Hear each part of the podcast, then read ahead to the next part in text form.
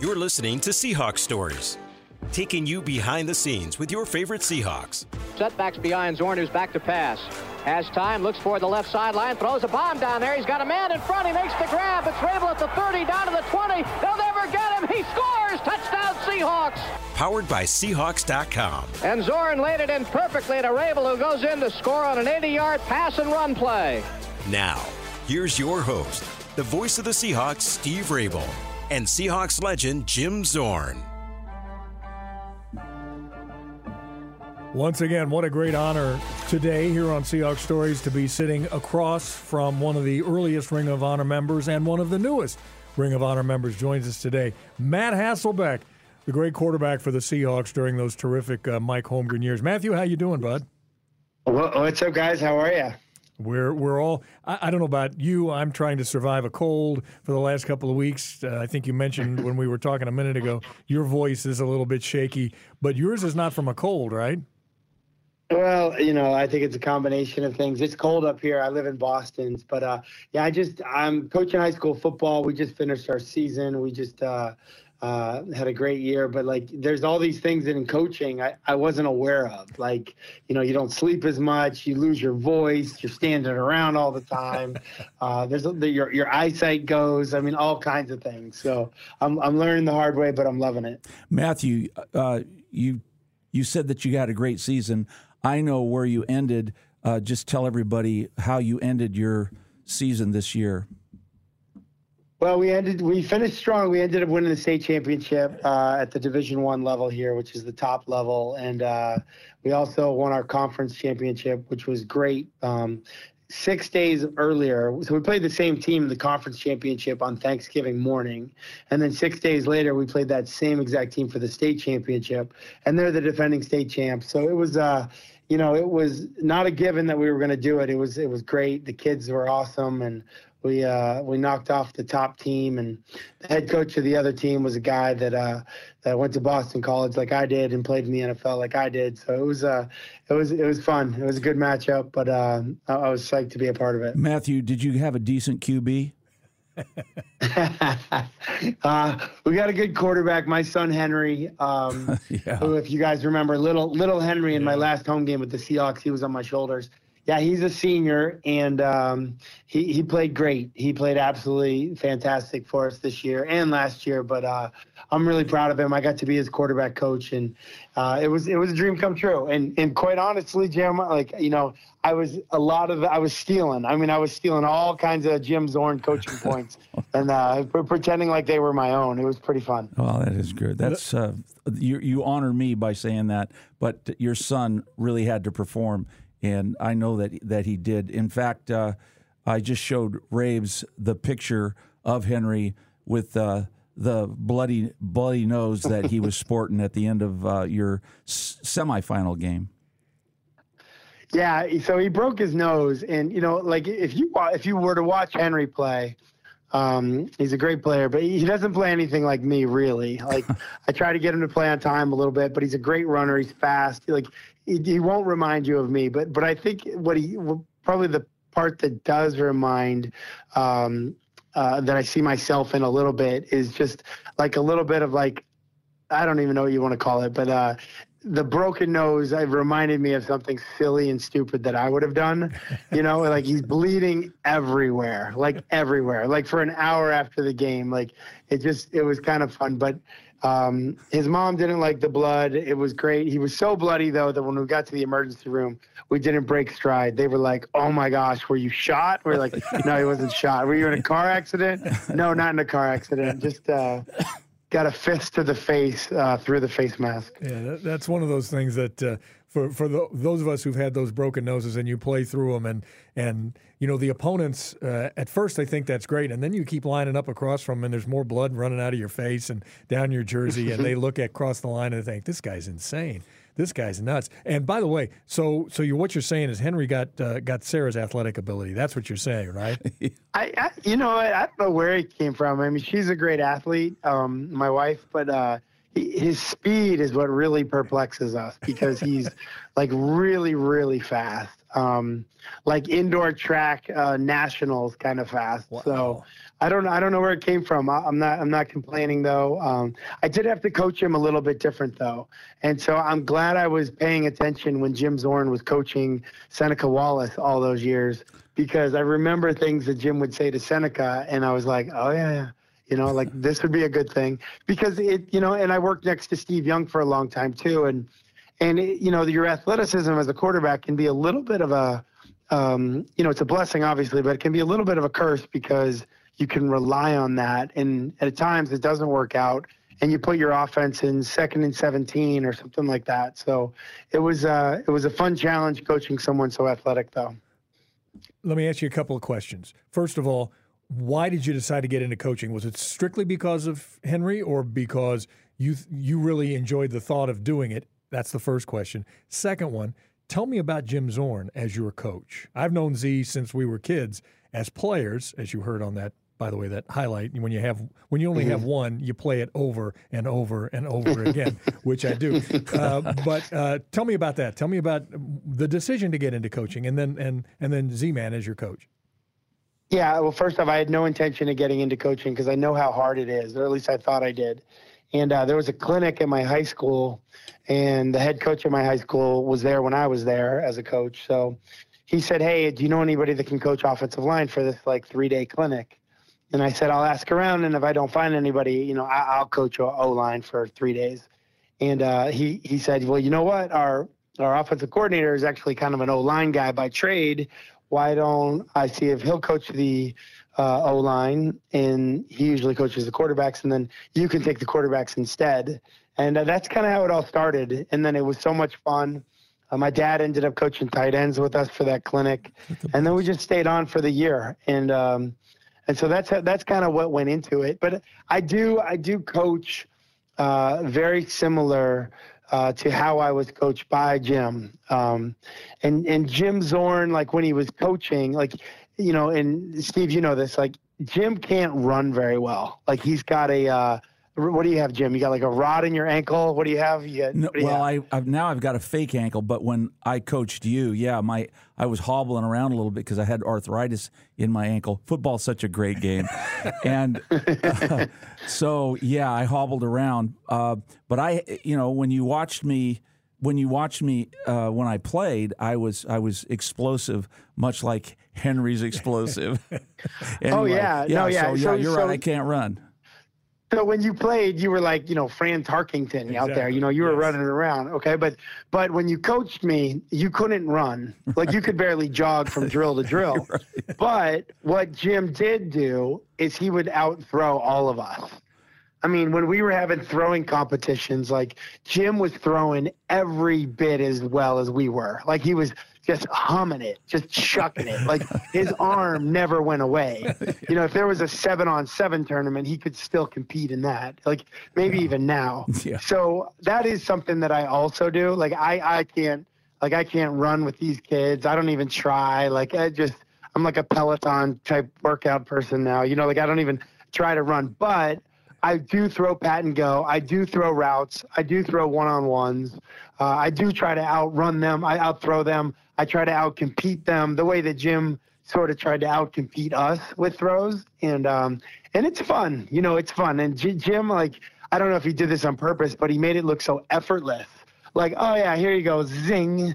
And it was just like, wow. You know, like, you know, I, I, I don't know. You kind of raised the bar for us a little bit. So my coaching style is a little bit like that, and um, and so that's just like one of many, many things I could tell you about Jim Zorn as a position. Do you still use any, uh, or do you see yourself using drills that that make sense? Because I always tried to use drills that would actually relate to the game, so that when the game the game actually was videoed, I could run it back and say, you know what? Look at this. This is exactly this is the drill that we worked on two weeks ago or last week or yesterday or whatever. That's the drill right there. And but it would be live in a game. Yeah, no doubt. Uh, I think the difference, like for you, like we always had, you know, maybe one or two equipment managers there with us, and like four quarterbacks and you know, helpers. When you're coaching high school football, yeah. you know, half it's like you're you're the guy, like yeah. you're the person doing it. You're the you're the coach, you're the equipment person. Sometimes you're the athletic trainer. yeah. Sometimes you're the, you know, you know, you right. got to make sure the pylons are on the field. like you do everything, and and that's another reason. Like I have a tremendous amount of respect for coaches, but especially high school coaches, and a lot of them are, you know, like high school teachers also. So it's um, I don't have that luxury, but for sure, like Jim, there's a play. You know, we used to call it. Um, uh, double wing right X short, 72X shallow cross. And, you know, we'd run that at a zebra. And we run that play all the time at, at my high school that, you know, that I'm coaching at. And there's one throw in that progression. It's like the fifth read in the progression that I remember missing one time. And sure enough, last year, junior year, my son Henry misses the, same exact throw. And I said, "We're going to make this a drill." And it was it was it was something that you had done for me one off season. It was super helpful.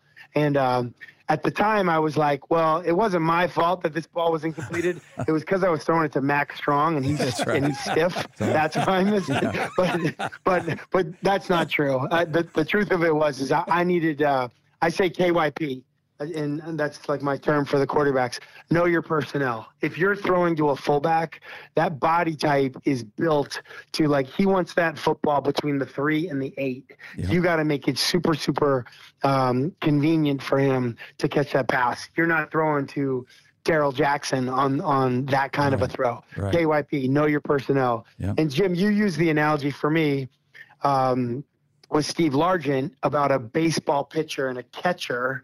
Um, do, you, do you remember? Do you know what I'm talking about? Can you explain that? Yeah. So Largent was a catcher in high school, mm-hmm. and he told me, he said when he threw the ball, his coach told him when he threw the ball back to the pitcher, all he wanted was the pitcher just to lift his glove, and it had to be on the side of his glove. So if it was right-handed, he would throw it to his left shoulder and the, the, so that the pitcher could only just lift his glove, catch the ball, and he could make the next pitch. So mm-hmm. that's that's how accurate I wanted the quarterbacks. I wanted them to make sure that they knew exactly where they were throwing.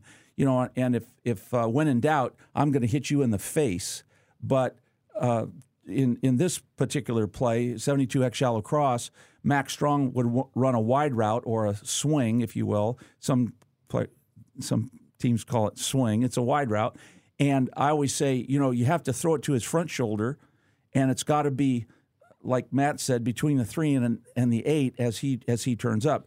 Keep it in the core. Mm-hmm. Don't make him reach. Right. Don't make him reach up. Don't make him reach down because he's likely, not Mack Strong, but he's likely to drop it. Well, and what's interesting here is we had Mike, um, your old boss, uh, Matthew, uh, on last week with us, Holmgren and I remember NFL films uh, going into like meetings and talking to Bill Walsh when Bill was coaching those guys, and that's where Mike came from, obviously. And he talked about the need for absolute precision on throwing the football, throwing it out in front, you know, more than like six inches from the body. No. And it's got to be right in this certain spot and not on that certain spot. And and a foot in any direction can make it uh, you know, the not the throw that you want. And it's amazing to me the, the demand needed and the, the skill mm-hmm. needed by you, Matt, quarterbacks, and that now you are teaching and Jim taught about where to put that ball so precisely. Because, man, that's a that's that's tough to do. Yeah, well, you know, I think I think to Jim's point, you know, the the other part he said, he's you know, with the Steve Largent story, is he said, you know, respect and understand the job that that pitcher has to do like that pitcher has a job to do. One of his jobs that we don't want him to have to do is worry about catching the at right. all, catching right. about the throw from the catcher. And you know, so like that that really hit me when Jim said it. You know, we, we might have even talking to, been talking about a running play at the time when it first came up. But like understand and respect the job of the of the person who's about to catch the ball. Once they catch it, now the play starts for them in a way. Like they have to go make people miss, run someone over, uh, read blocks, like all that kind of stuff. So do everything that you can do as a quarterback in your power to help that person succeed, much like the catcher in the Steve Largent story. Um, but for sure, like, you know, Jim, like, was such an amazing position coach. And between, you know, kind of the teamwork of Mike Holmgren with Jim as my position coach, there were so many things that, um, you know, I don't even know if I understood them or really thought that was possible the first time around. Like I remember Mike Holmgren just screaming, just screaming at us, like the the ball, the football at practice, the football is not allowed to touch the ground. It's not allowed to touch the ground. And it was like, at, you know, there were certain moments it was like, what do you mean it's not allowed to touch the ground? Like, this is football. It's going to, it's going to touch the ground, you know? And he just, he would like, he would lose his mind on us a little bit if the football ever touched the ground. But he, what he did is he set a standard that was so high and it was like, this is what we're going for. And, and I, and I promise you there, there were probably, um, numerous practices where the ball did not touch the ground. Now, the defense probably wasn't allowed to break it up at times, but but still, like the, the for an offensive period, um, the ball wouldn't touch the ground, and and you know that that that is something that I I don't know. Like, I think as a coach, part of what your job is to do is to, um, you know, make take players and help them become better than they even thought they could be. Um, than they could even imagine that they could be. And and Mike and Jim certainly uh, help help help me do that. Matthew, you know, uh, I think that that was one of the attitudes that uh, you brought. You obviously brought with you. It was competitive uh, because you came out with goals in mind. Uh, you know, the ball's not going to hit the. You know, think about that. The ball's not going to hit the ground, and you made you so you had to put in more concentration. It was really a concentration type of situation that you couldn't let go because if you just and I used to really get bugged if you just threw vicinity passes, passes that were, eh, yeah, I hit him, yeah, it was close. That does not cut it. Uh, not not at the NFL level, really not even at the college level, but there's an acceptance, if you will, by by some coaches thinking because they don't know mm-hmm. if you just concentrate a little bit more, you can hit it. You can throw the ball right where you want it to be, and uh, you mm-hmm. you kind of came in with that. Tell us. Uh, the the question that I have for you: When you got selected, you you got traded to the Seahawks. How, how did you? Because it amazed me. How did you come in with such a great attitude of team, of knowing what what just had like uh, you were the one quarterback I coached, I think, in my whole life who knew exactly why you got traded, exactly what you wanted to accomplish, and you just brought that whole aura with you when you came to the Seahawks. How did you? Was that in you, or did you did you study or? Uh, you know, what? yeah. Well, I, I, I, you know, I would say I had a lot to learn when I got to Seattle. I had a lot to learn. Uh, but I, I, at that point, I had learned a lot of lessons. I mean, I, I, you know, grew up in a football family. My dad played uh, nine years in the NFL, played for the Patriots, the LA Raiders, the Minnesota Vikings, the New York Giants. I was around it. I was around, you know, I was around the Bill Parcellses. I was around, you know, some great, some great players, some great coaches. Um, I chose to go to Boston College. Tom Coughlin was my coach. That was my coach my first year. Um, I learned a ton from him. I had great position coaches in college.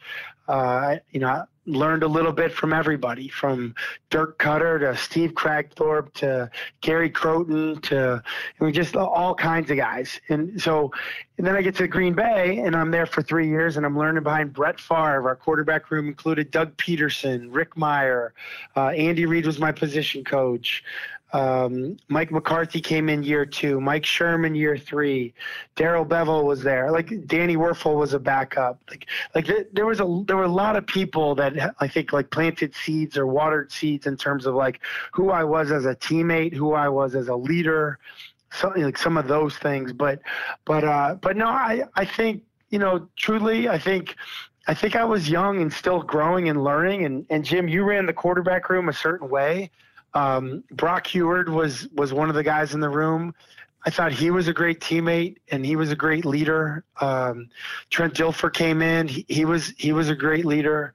So I, I just I think I was a work in progress there. But we we had we were building something special, and um, I know I was a, a, part of it, but like I kind of feel like I was a small part of it, uh, especially early on. And um, and and and I don't know, I don't I don't know if I have an answer for you, but um, I'm, I'm really appreciative for the opportunity. Yeah, yeah. I, I what I hear you say in your answer is that you had a lot of influences um, that molded and shaped you before you got there, but when you came in I noticed just how you wanted to function uh, on the team, and that that made a huge impact on me from from you, a player. And I wanted to give you the best I could. I always felt like I was one, maybe Raves. I was one day ahead of these guys because they were very quick, and they would love to waste time and I had to keep I had to stay focused because they knew they knew right. their stuff, right. but I still wanted to bring them further than what they knew, and that that was a challenge in itself. Hey, Matt. Yeah. Mike, yeah. Mike, I know, and he said this before. He was tough on you, as as he is on, you know, a lot of people, but especially his quarterbacks because he was one, and and he knows how to play the position. He knows how to coach it. He learned from Bill Walsh and all that stuff. Did did the dynamic end up being because Mike? I mean, he speaks in such glowing terms of you, but I know you guys had gotten sideways a few times, and in fact, he he told us the last time we talked to him here uh, that Kathy, after one of your discussions, said you've got to go back and apologize to Matt. Uh, which I guess you guys both did. You said, okay, we both lost our heads a little bit. But did did Z Man have to play kind of that that middleman between you guys? Was Mike maybe a little tougher on you than he was on other guys? And was Z Man the guy who was kind of talking you down at times or two? Uh, I mean, there's so much. There's so much to the relationship, but like, I think you know, I got to Seattle, kind of like Jim saying, I came from Green Bay and we were running the same Mike Holmgren offense, so to speak, but we were running the Brett Favre version of it. And when I was in Green Bay, it was my job to run the Green Bay version of it. And there were so many tools and there was so much freedom at the line of scrimmage. And there was all this, like, I don't know, it just felt like a grown up offense. And when I first got to Seattle, you know, I just felt like I was on training wheels. You know what I mean? And it's like I was like, no, I have my driver's license. I don't need training wheels. And and and and that was my frustration. Like I literally remember we're playing a game that year, 01, down in Oakland. We're playing the Raiders, and uh, I I would call a play, and I audible, and I it's like a simple audible. I was basically like same play, other way, you know, like opposite, and um and like I we snapped the ball, and I'm the, literally the only person who does the what I thought everyone was gonna do, and I get sacked like right around second base in the dirt, and like Mike Holmgren loses his mind on me, and I'm and but then I'm like, no, I'm right, everyone else is wrong, kind of like mindset, yeah. and Jim was like mind blown because you know he, he was like, who do you think you are? I mean, yeah. so. It, I, I don't know. I uh, yes, yes, but I do remember one time. One time, it was kind of a pivotal moment in uh, my relationship with Mike Holmgren. Is like Mike was always hard on me, hard on everybody, and Jim was sort of like, um, I don't know, like the person I could trust the most. You know, like he was like he was my guy and I was his guy. And there was a moment one time when when Jim got mad at me at practice and I remember like Mike, we weren't like super like um, buddy buddy. I was like he was the head coach and I was the quarterback. And Mike came over to me and was like, "Hey, if you have Jim like mad at you, you're the problem. Like you're the problem." Oh well, that sounds pretty good. You know, I'll, I, I'll rem- I remember. Um, I don't necessarily remember that one play you audible to, but Mike used to always say, what? You don't like my play? you don't like what I called? Uh, do you have a problem with what I called? And uh, so I think that's probably what he would come up and tell Matt. What you didn't like what I called, but Matt had a lot of influence as well, and maybe it was after a few years. But he, we had this one play it was called pass three twelve double quick hitch, and it was really designed a play to run versus a three deep coverage. Mm-hmm. Well, when you had a two deep pre snap, or Matt would know, hey, it's going to be cover two. He wanted to audible out of it because he wasn't going to have either side. Sure. They were going to take both wide receivers away. So he would say, I want to just audible to a run. Uh, and we had, you know, Steve Hutchinson and Walter Jones on the left side. Let me just audible to a run. Mack Strong leading the way. Let me audible to that play versus a two uh, two deep shell. Right. And Mike would not budge for a while, and then finally, uh, he trusted Matt more and more, and that was really probably the key for the the relationship between QB and coach for Mike Holmgren is I want to be able to trust you, and I, I think he began to trust Matt with much more, uh, if like Matt put it, the driver's license instead of uh, training wheels, uh, and he allowed him to be audibling uh, to certain things, but no quarterback really just uh, just audibles because he wants to. Right. Uh, really, you, you've planned these things out, so they had to be planned for Mike to agree to be able to do it. Matt, the, the trust factor obviously took you guys ultimately to the Super Bowl. Uh, that team just continued to get better and better and better. So let's go to that uh, that season, the the Super Bowl year, actually maybe even the year before that, when you were inducted into the Ring of Honor. In fact, let me go back to that um, last last year, right, or last season. Um, and was it last season or yeah. two years ago? Last year. It might have been two years Two ago. years ago, It runs yeah, it together. Well, it does for me too. And wait till you're my age, buddy. Everything runs together when you're my age. Um, and I, I, I remember when we put together kind of the the things that I was that I needed to say about you, and I said I've got to add this one thing, and we talked about it that night on the the great run by Marshawn, which is still talked about. You know the the the seismic activity and all that stuff how you were sprinting down the field to, to make a block. And I just, I always thought about that, that here's the quarterback who's there to make, help get this guy into the end zone on, a really terrific run, maybe one of the most memorable plays uh, in, in Seahawks history. But that team that you led goes all the way to the Super Bowl game. Talk to me about what that team had, what it was that you found in yourself and in your teammates that got you to that moment in Detroit. Uh, well, well, for starters, I think we had no idea. Like 05 training camp, I see footage of that sometimes on NFL films, and it's like that. That was the year. Like that, we had no idea. Like it, there was, it wasn't like we showed up to camp that year and said, "Oh, this is definitely our year." It was, it wasn't that. It was just stacking one practice on top of another. Uh, that year was not without adversity. We had adversity. We lost, uh, I think, all our starting wide receivers going into a game in St. Louis. And Jim gave me this coaching point. He said, "Hey, I know we're playing with a bunch of receivers that are like not starters, and you know all this stuff. Here's the coaching point I want for you." And I like I had a pen out. I'm like, "Okay, I can't wait. What is it?" and he says, and he goes, "Throw it to the where the receivers are, not to where you know they should be." exactly and I was like, "I'm not writing that down. like what? I'm not writing. I'm not. I'm not even writing that down." But by game time, I took the advice, throw it to where they are, not to where you know they should be. And literally threw a touchdown pass to Joe Jurevicius. Should have been looking for him like 25 yards downfield. and I'm like, I don't see him anywhere. And I, so I just kind of look everywhere, and he's way shallower than that. And I'm like, all right, I'm gonna do what Jim said. Threw it to him, and he he scored a touchdown. But um, but it's like it was stuff like that. Um, the, the the the game when Mike Holmgren and I had our biggest uh, flare up, and we really didn't have flare ups, but like the one we did, we had a major, major like Kathy Holmgren needs to get involved flare up. that was that that that was 05. That was 05 you know like there, there's a lot of stuff that happened in 05 that it was like this team overcame adversity we went down to jacksonville first first game i, think yep. got spanked Yep.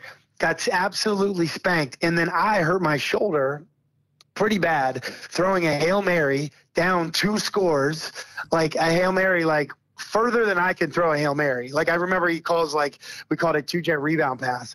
And I'm like, I can't even reach from right here. This is a frustration call.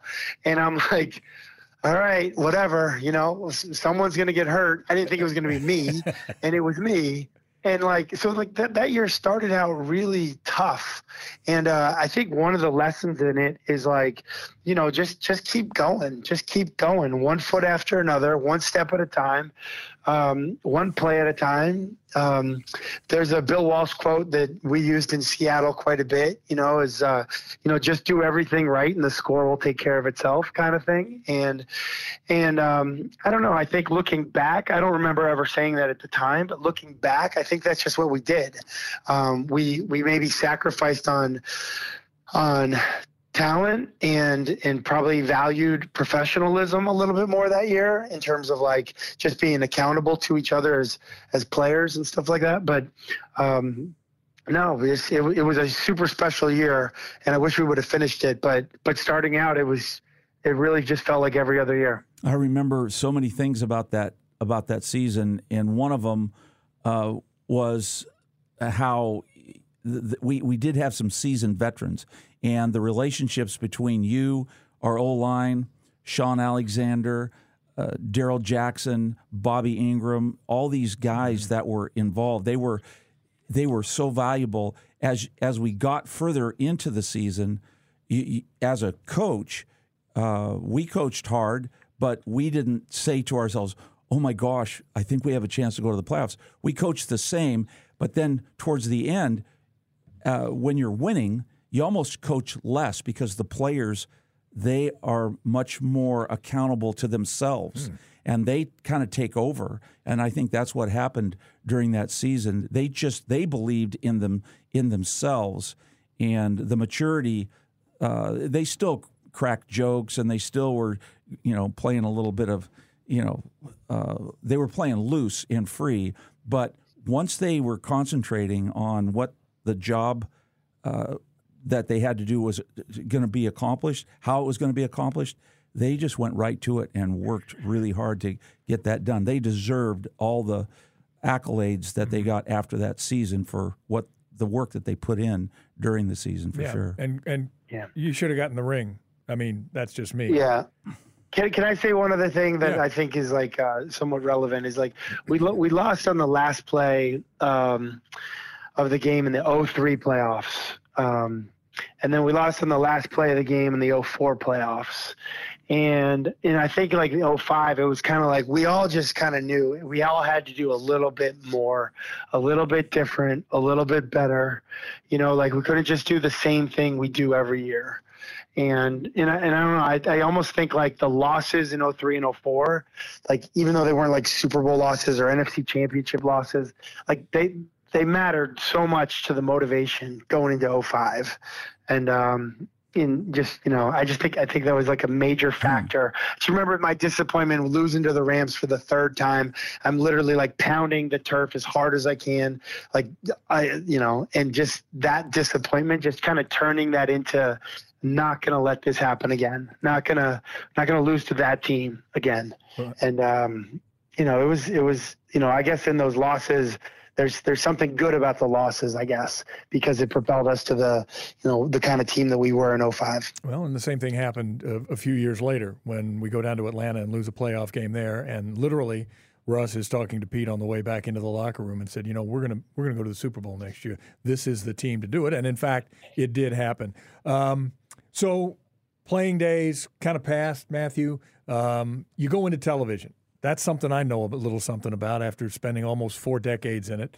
Um, do you miss it now? I, I got to tell you, I, have been around a lot of, you know, when they've had reduction in force, RIFs we call it, uh, in the business, and they, you know, say, oh, we got to kind of cut the budget and all that stuff. So they, they let people go, and uh, I'm I was so sorry to see that happen to you because I you worked hard and you did such a terrific job. Uh, and I'm not, you know, I don't want you to, you know, to speak bad, speak ill of people, even though I will. But I thought they made a mistake. So, do you want to get back to that? What did you enjoy about that opportunity that you had?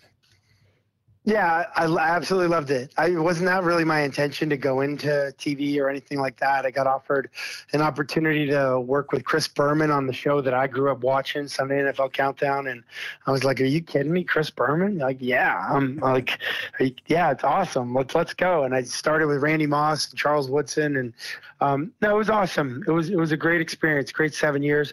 I was super bummed, like super disappointed when um, when I got the call this summer saying, "Hey, we're gonna we're gonna lay you off. Um, you're part of the ESPN layoffs," um, and they were like, you know, I don't know, like you know, spinning it positively, like, hey, you know, you have two years left on your deal, you'll still get paid, and you know, you just can't work anywhere else for two years, and all this.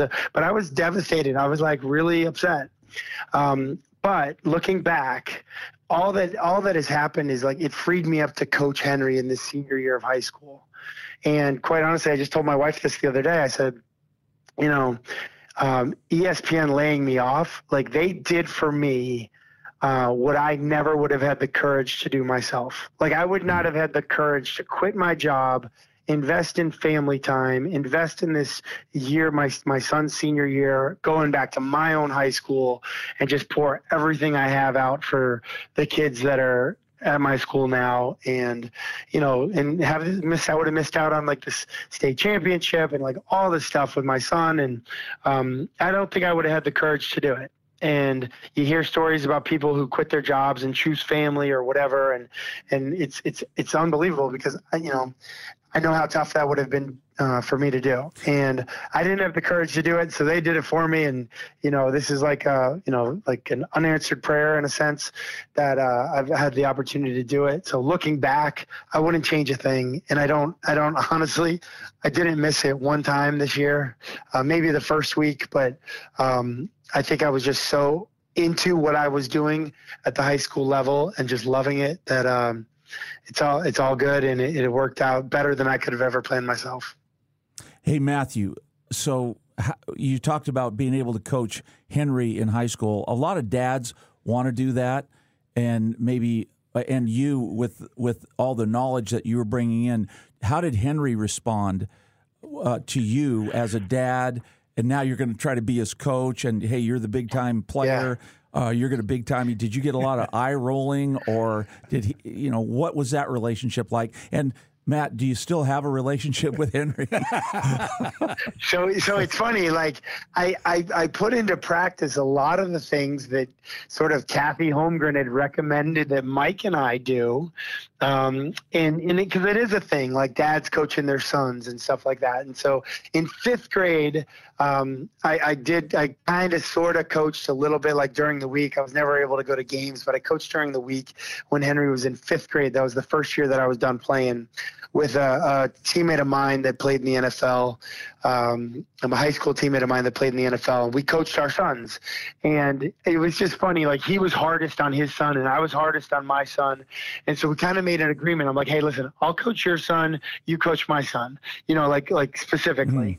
And uh, but they're on the same team, so I, I kind of understood that that was going to be a thing. But no, I I I basically, Jim, to your question.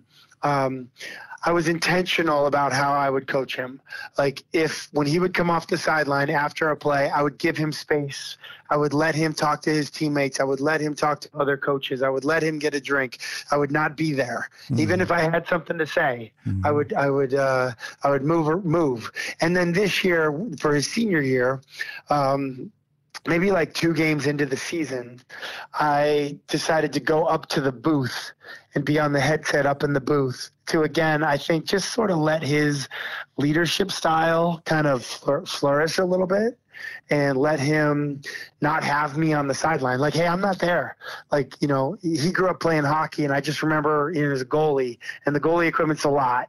And I remember there was a time in the goalie hockey life where it was like, tie your own skates put on your own leg pads. Like you're old enough now. It's your turn. Mm-hmm. And I sort of did something similar this year with him as a quarterback. Like, hey, you go break the team down. You got the offense. Mm-hmm. You know, like let let him have let him have that. Um, you know, Mike Mike and Jim. There was a saying that we said in our quarterback room. I think Mike started it, and it was um, he would say to the quarterbacks, You're an artist, not a blacksmith. You're an artist, not a mathematician. you know, there's an art to playing quarterback. And, you know, and then Jim would say, like, hey, you know, go ahead and paint your canvas. You're an artist. Yeah. Um, and that, that's something those guys said. And I repeat that to him, you know, like, hey, what should the cadence be here? I'm like, hey, you got it. like there are things that are like non-negotiables, and I'll let you know what those are. But other than that, you got it. And so I tried to give him the freedom that I would have wanted if I was the player. Mm-hmm. Do you want to continue? Do you want to keep coaching? Do you want to move up? Do more? Uh, I, I, I really do want to keep coaching. I don't know if I need to move up. Um, in a weird way, I think like if I was in a weird way, coaching an NFL quarterback would be easier for me um, that's like I don't know a lot, but like that's the one thing I feel like I really do know well. Um, you know, high school is a it's it's different, you know, it, and it's a lot of work, and you don't have the support. You know, you're trying to scout an opponent. You're looking at the film. You're like, I can't. This film is so bad. Are there ten people out on this film? I, I have no idea. Right. You know, like I don't even know the rules all the way. Like the hash marks are, you know, befuddling to me. Um, I don't. Yeah, the thing I would say about it, and I was t- telling one of my friends this the other day, like, like what one of the things I love about coaching these kids is that you know a lot of them are going to go on to play college football, and I really I know I can help them, but there's there's a lot of them that aren't going to go play college football.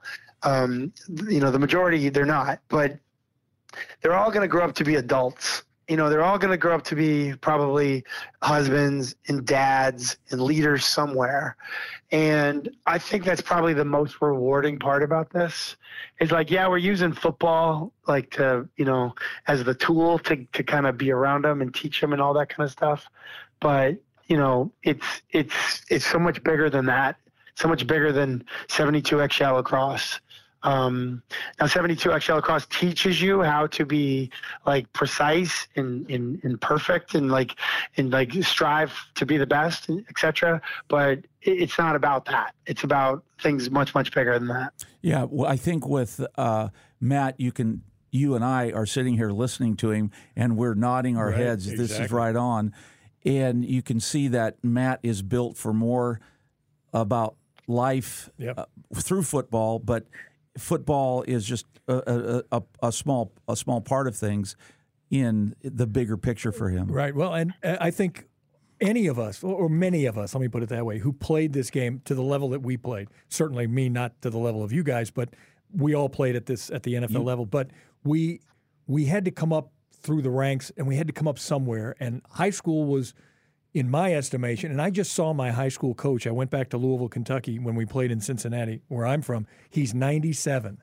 Oh my God! And he's still sharp as a tack. He's smarter than I'll ever be, and he's forgotten more football than I'll ever know. And we sat and talked, me, uh, myself and a former teammate, high school teammate, and my coach. And it just it it every time I do that, and it's been like five or six years since I saw him. I just remember that aside from my father, he was the man who had the most influence on my life growing up hmm. because he taught me things about discipline mm-hmm. and about achieving things and about pride, but not a false pride, mm-hmm. but a mm-hmm. pride in doing the right thing the right way. And so I, I always remember that. And you're right, Matt. You can have a bigger impact on a young man. Uh, at that point in his life than ever in any other point in a young man's life. So I applaud you, and I hope that that continues. Yeah. Hey, Matthew, let me uh, say one more thing uh, uh, to the audience, to you too, Steve, about Matt, because uh, one of the things that I remember as we were building, he talked about the 03 season, 04 season, and then in 05, we end up being able to win it and go to the Super Bowl. But one of the things that I always remember about Matthew is his tempo. Uh, we always talked about tempo, creating tempo on the football field. And we did not have an everybody was talking about no huddle offenses and ooh Peyton Manning watch him on the line of scrimmage.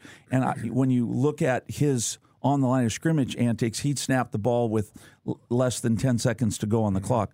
But Matt I say all that to say Matt had this ability to get in and out of the huddle so fast with the play. He'd call it He'd get up on the line of scrimmage, and then we would go. We would. He would not sit there and study the line of scrimmage and slow things down. He just went fast, so fast that the defensive coordinators and the head coaches were all complaining all year long. That's one of the things that we would hear from them is we were cheating, especially because when you see it on video, you can't tell when you're preparing for or, or when you were preparing for Matt Hasselbeck on the field. You could not tell how fast we were really going because the video starts when he gets up to the line of scrimmage.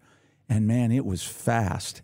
And those teams, I think, just were always on their heels with what we were what we were doing because it was in and out, audible here, quick pass here, and he uh, he had a great rhythm and timing to how he played, and I try to coach that into players today because the tempo is an offensive weapon, and not and I'm not talking about no huddle. I'm just because we huddled, Right. we called every play, and we got up to the line of scrimmage and went. Matthew did it as good as anybody I've, I've seen. I don't think anybody has done it as well as he's done it. It- Matt, is it a weapon that you choose that you teach today? It's, it's funny you say that. I was doing a Matthew Stafford interview down with Sean McVay uh, last summer, and I just showed up at practice or whatever, and Sean McVay was like, "No way! So cool that you're here today." He takes me into the quarterback room, and he's like, "This is a video we showed of your first drive against Carolina in the NFC Championship game, talking about tempo, how you guys just go fast and like don't give the defense a chance to breathe, and you know you're snapping it with like however many seconds on the play clock, like a lot of time left on the play clock." Um, the funny thing about it, and I told Sean McVay this, mostly how that kind of started is I was sick and tired of getting um, minus grades on my uh, quarterback grade sheet from Jim Zorn, and I de- and I determined because I had to decide, okay, is the safety down or is the safety back? And I just I, I kind of watched Trent Dilfer do this. If you just go really really fast, you don't give the safety a chance to come down or even make a decision, so you can't be wrong. So it was really just born out of like, all right, you know what, I'm I'm tired of getting minuses. I'm just gonna go as fast as I can here. Yeah, you did a good job. And I, I remember talking to you a couple games about how did you know he was going to come down because I, you know, you either had to go uh, opposite rotation or you knew the guy was going to come down. You even changed the protection uh, based. We would change protections based on a safety coming down to cover the back while the linebacker blitzed, and you would change the protection to get that taken care of. And the guy and and what Matthew said, this is what he said to me as I remember. He just I saw him take a step. I said, "One step? you did it because of one step?"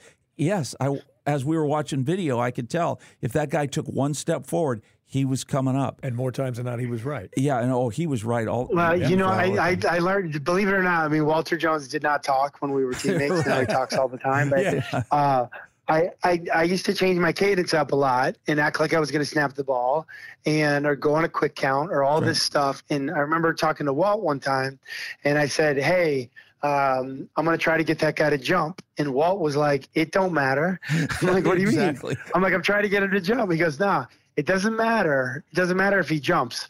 All I need to do is see him lean, just his flinch. And I know which way he was going, and I got him. And I thought, like, dang, that's crazy. Like, and I wonder if that's true for me. And so the same thing, if I could just get the safety to like just just lean, then I know what he was gonna do if I had snap snapped the ball. And um, you know, it's it was a nice little nice little tool, weapon, whatever. Um, you know trick I learned from uh, from Walt. And again, I think most of it is just I didn't want to minus on, on Jim Zorn's. Well, uh, one of the main one of the main things I had to do with Matthew uh, when we first were together, you know, I was I would watch him. He was, and you could tell, probably still is, an excitable boy. and pregame, he would just be wired up, and I said, "What is?" It was different. You know, you think about, okay, he's on some kind of drug. Uh, Matthew, how many cups of coffee did you drink today? Oh, I only drank six. six cups of coffee? Yeah. So I said, okay, here's the new rule. This is a Matthew Hasselbeck rule. There is no caffeine at all. You're already high enough. I mean, you're already excited about playing. You're the excitable boy. No caffeine. And so that was that was a rule. Now I don't know if he obeyed that or not. He'll tell us Yes. here in just a second. But Uh, the other newborns, Jim. Newborns. It was tough. It was tough. Oh, I know. but what what he did uh, is I would always remember he he needed to eat at halftime. So at halftime, you know, we're going to talk, and now he'd be eating a hot dog. or we're going to talk, and he's eating a pizza pizza. Or we're going to talk, and now he's got a, a, a, deli sandwich. You know, he ate. Hey, for the record, for the record, yeah. I would have eaten something better. But, like, so in the NFL, in the NFL, you, you, you, eat four hours before kickoff. Right. Okay. Exactly and so there's right. no food. And everyone's like, oh, you know, I'm just hungry. but so there was nothing. So I would get people to go into yeah. the concession stand oh and get me something because there was nothing. Yeah. Now we got that fixed eventually. It went from a hot dog to a piece of pizza yeah. to a literally you're right it went to a, like a turkey sandwich and and you know we improved it but other than that the only thing that they were serving at halftime was orange slices, orange slices like you did exactly when you know right. you played soccer as a kid and um and you can only have so many orange slices. So yeah, yeah. it's what true. A, what a difference! Because I remember the the halftime when we were playing, like my rookie year, was guys going in the bathroom and smoking. you know, have a couple of cigarettes and then come back out into the locker room. And I remember you talk about coffee. I, I, I, one of the games we played, Mike Curtis was one of our linebackers our rookie year, the, the great outside linebacker. And he used to eat no pregame meal, and he just drink coffee. He'd drink like a pot of coffee ah. before the game. So I said, if it's good enough for him, and he's playing like in his 13th year at linebacker, I said, I'm going to try this. So I tried it, and all it did was make me have to pee like 10 times during the game. I had to, and Jack wouldn't let us run inside. No. So, you know, you're kind of back there by the garbage can and hoping that nobody sees you. But uh, that was the dumbest thing I ever did. I, you know, you have the jitters, you can't hold your hands in front of your face, and now you got to go to the bathroom yeah. about 15 times. So yeah. I, I, learned a lot. I learned a lot there. I, before we go, we, we're, we're getting uh, going to be wrapping up here, Matt. I know you got things to do, like rest your voice for one we have both both Jim and I have done this now this entire interview. We've gone back and forth between Matt and Matthew. Mm. When you were playing, I can't tell you how many people would either write me a note or say something to me along the lines. Why do you call him Matthew? His name is Matt. It's Matt Hasselbeck. And I always remember saying because I heard that his mom called him Matthew. And I just thought it sounded great. And so I called you Matthew. I know you know this. I called you Matthew for your entire career. And um, I, I, just felt like that was, I felt like it was a little piece of the family. And I got to meet your mom and dad one day after mm. a game. And I knew, I think Don and I actually played against each other a time or two. Sure. But uh, yeah. and they were they said that you know they liked that they they thought that was really nice that that we called you Matthew. So anyway, for those of you out there who are listening who remember back in the good old days, that's why we called him. That's why we called Matt Matthew. Well, I, Steve, I'll, and I'll tell you, like uh, I say Matt, I sign Matt, like you know, I introduce myself as Matt, but like, there's never been a time in my life ever where anyone in my family, my mom, my dad, my brothers, my wife, my kids, my you know, cousins, anybody has ever called me Matt, ever, never. Really? Um, it's always Matthew, always. Um, but yeah, it's uh, it's both. I guess I don't really care either way. But uh, I will say this: I know my mom appreciates it, and when someone doesn't call me Matthew and they call me Matt, she will correct them. So uh, oh, she, she's a big Steve Raible fan for that reason, right there. well, uh, listen, Matthew. Uh, this has been just a, a, a, a, slice of heaven here. We have enjoyed talking to you. We've been Z and I, you know, kind of put a list together of all the people we wanted to have on, and you're right there at the top of the list for for many many reasons. And and a lot of it doesn't have to do with football. A lot of it has to do with just the person that you are and the the person that you kind of grew into here in Seattle. And we watched you grow up in front of our eyes, and now you're doing all these great things. Um, really many thanks to you. I hope what you decide to do in the future continues to help those young people that you helped the last couple of years because you're the kind of guy that can do just that. Matt, thank you very much. Hey to Sarah and the family. Hey to the folks. And uh, we can't wait till you come out here and visit with us again.